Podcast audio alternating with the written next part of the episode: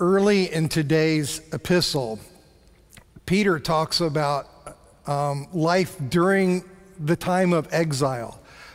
I don't know if he could have found a better word for what, for what everybody I know is experiencing right now. You may feel in exile because you have to stay at home. You may feel in exile because you've had to leave school and are doing, doing your classes at home. You may feel in exile because you've been furloughed from work or laid off. Or maybe you're still working, maybe even harder, but getting paid less. That's an exile. You may be sick and in the hospital. Or you may be okay, but you're in a nursing home or an assisted living facility or in an independent living uh, in, uh, home, but cut off from friends and family. That's an exile.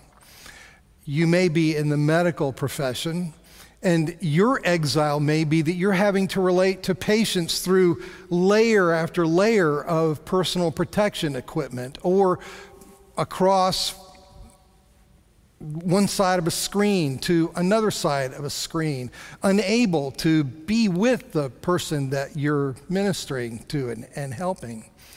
We as a church are experiencing something of an exile.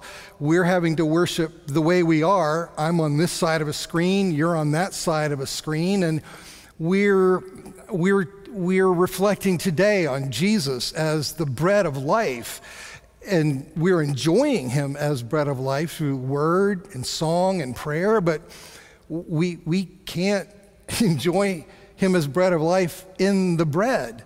So there's exile all around. And I think that Peter wants to offer some perspective through three P's imperishable, precious, and purified. First, imperishable.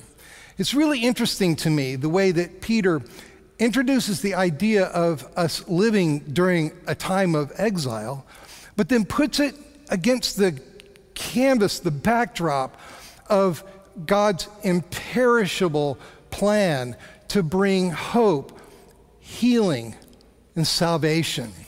In fact, he refers to Peter, Peter refers to the Father's Son as one who was destined from before the world. Actually, the word is known before the foundation of the world, meaning loved before the foundation of the world. Now, I'm not really sure what the best science, best science is saying about just how old the world is, how old creation is. What, 14 billion years? I don't know.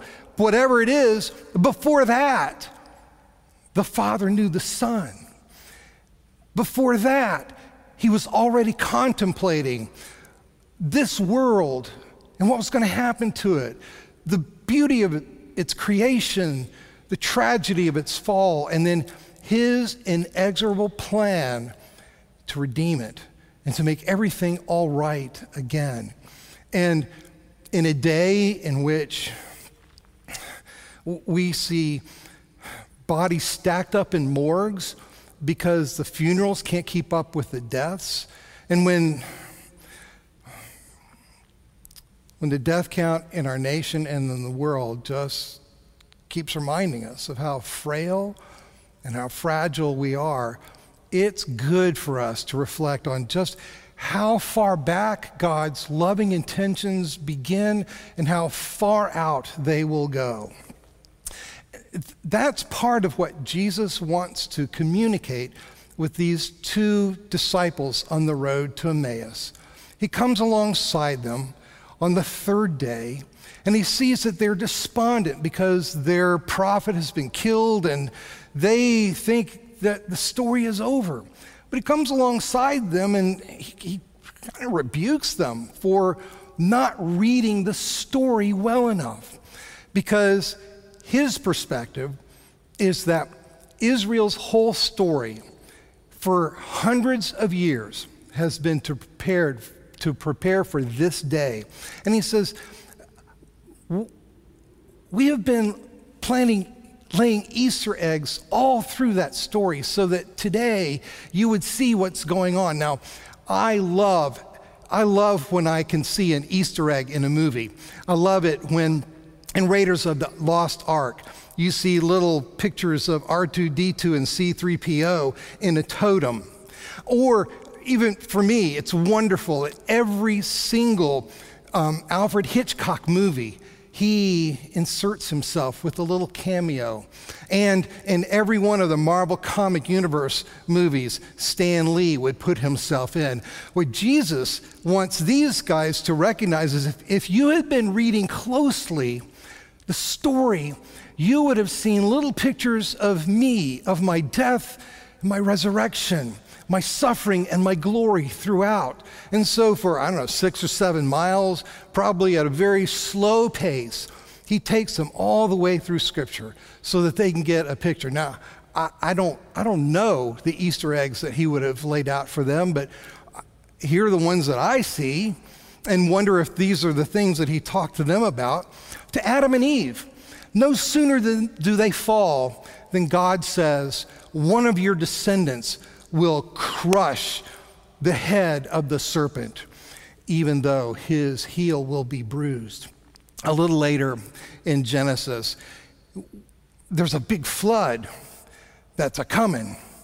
And God tells the one righteous man to build an ark, gather his family in it, and they will ride out the storm and they will give humanity a whole new start. A little later in Genesis, God stays the hand of Abraham when he is about to deal the death blow to his prized son, and God substitutes a ram, looking forward to a day when God would provide his own son as a substitute. You go to the story of the Exodus, which, if you're doing the daily office, you know that we've been reading that story. In the Exodus, the Passover lamb is slain and the blood is put on the lintel of the door and on the doorposts of the door. And in hindsight, how can I not see a crown of thorns at the top and nails through wrists at the side? And then we go to the Red Sea. And at the Red Sea, God sends the angel of the Lord and a pillar of cloud stand between God's people and, the, and, and Pharaoh's army. In the second century, Irenaeus says, These look like the two strong arms of God the arm of his victorious mighty Son and the arm of his guiding, protecting spirit. Then you go to the prophets. And Jonah talks about how he, well, then the prophet Jonah, we find out he goes for three days and three nights in the belly of a whale to be brought up from that kind of death and to have his own prophetic call renewed. On this earth, Jesus said, one better than Jonah is here. As we read that story carefully, we cannot help but get a sense of how far back God's purposes to do us good and to bring health and life and salvation go, and how far that they will extend, because His intentions are imperishable towards you and me. A second thing I'd like us to think about is precious, the precious blood of Jesus Christ it's really interesting to me that in Peter's passage, he refers to God as an impartial judge who has invited us to call him Father. Think about that. The one who is the impartial judge of the universe, whose job is to reward good and to punish evil. Well, if he's really impartial towards any one of us, all that we deserve is the coldest, darkest, remotest place. But He, He wants us to call Him Father. It's like, it's like the judge of the universe has come from behind the bench, has taken off his robes and has put his arms around us. And he said, Come home. Come home with me. Be my child. Take my name and take my inheritance.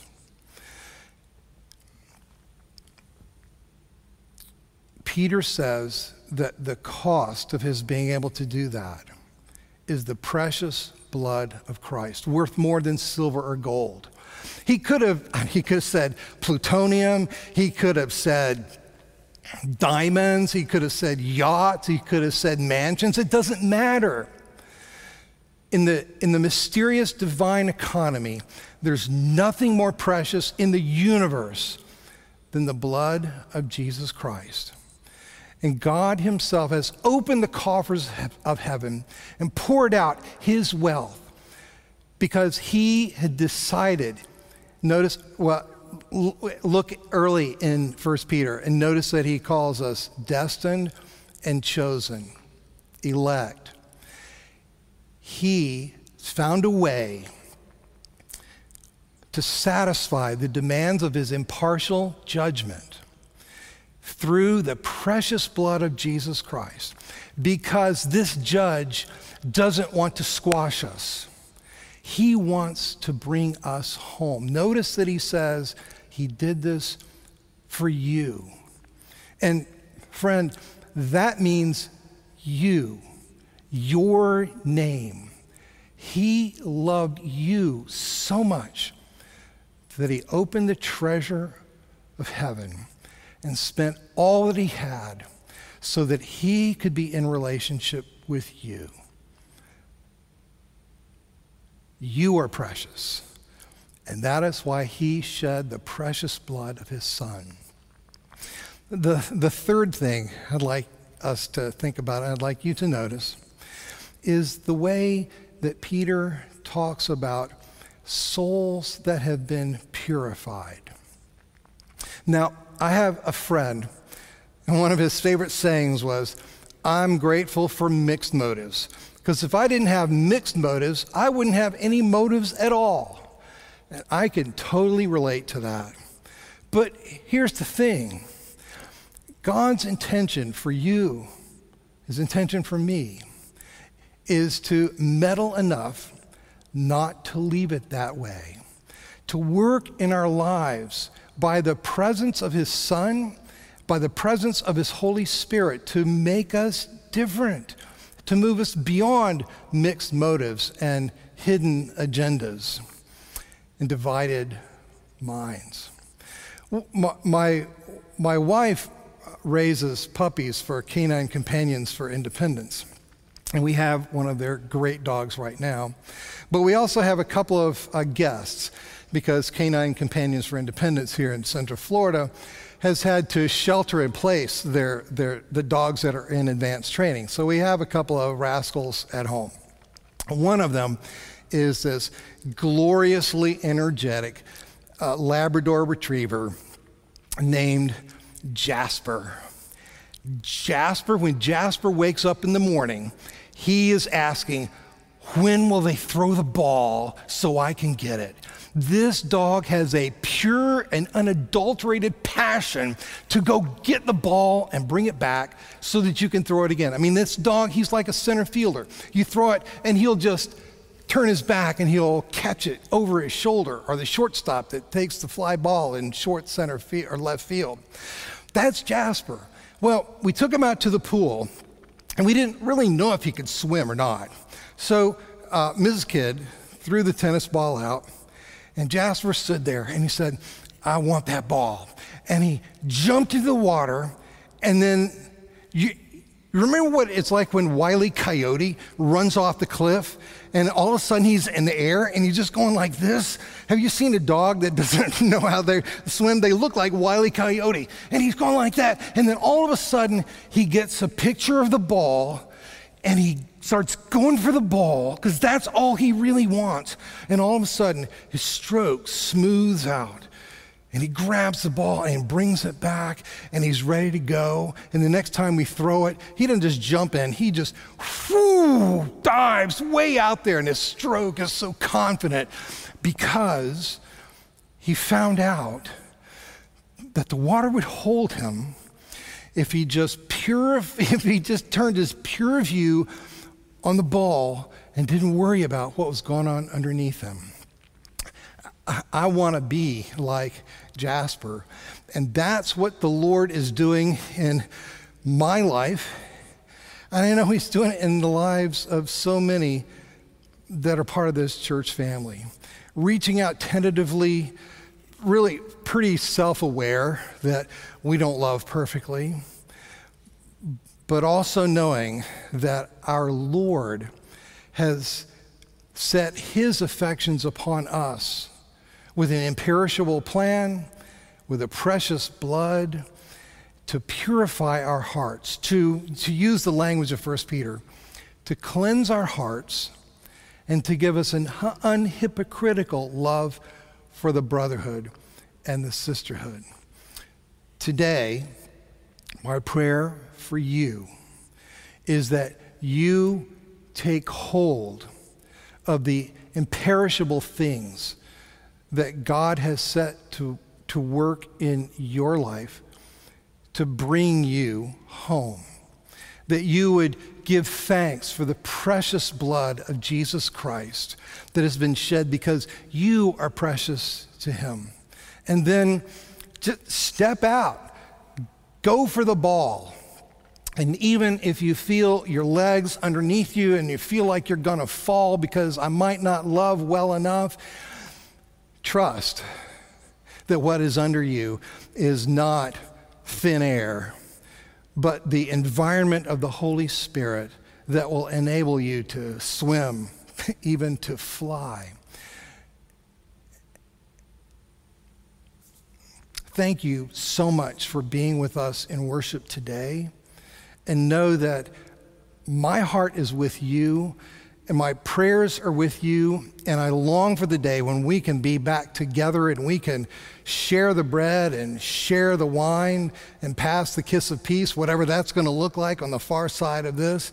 But I want you to know that my prayer for you is that the great God who brought the Lord Jesus Christ from the dead will be abundantly and alive in you. To him be the glory in Christ Jesus and in the church, working with a power that's able to do beyond all that we could ask or even think to ask. To him be the glory. Amen.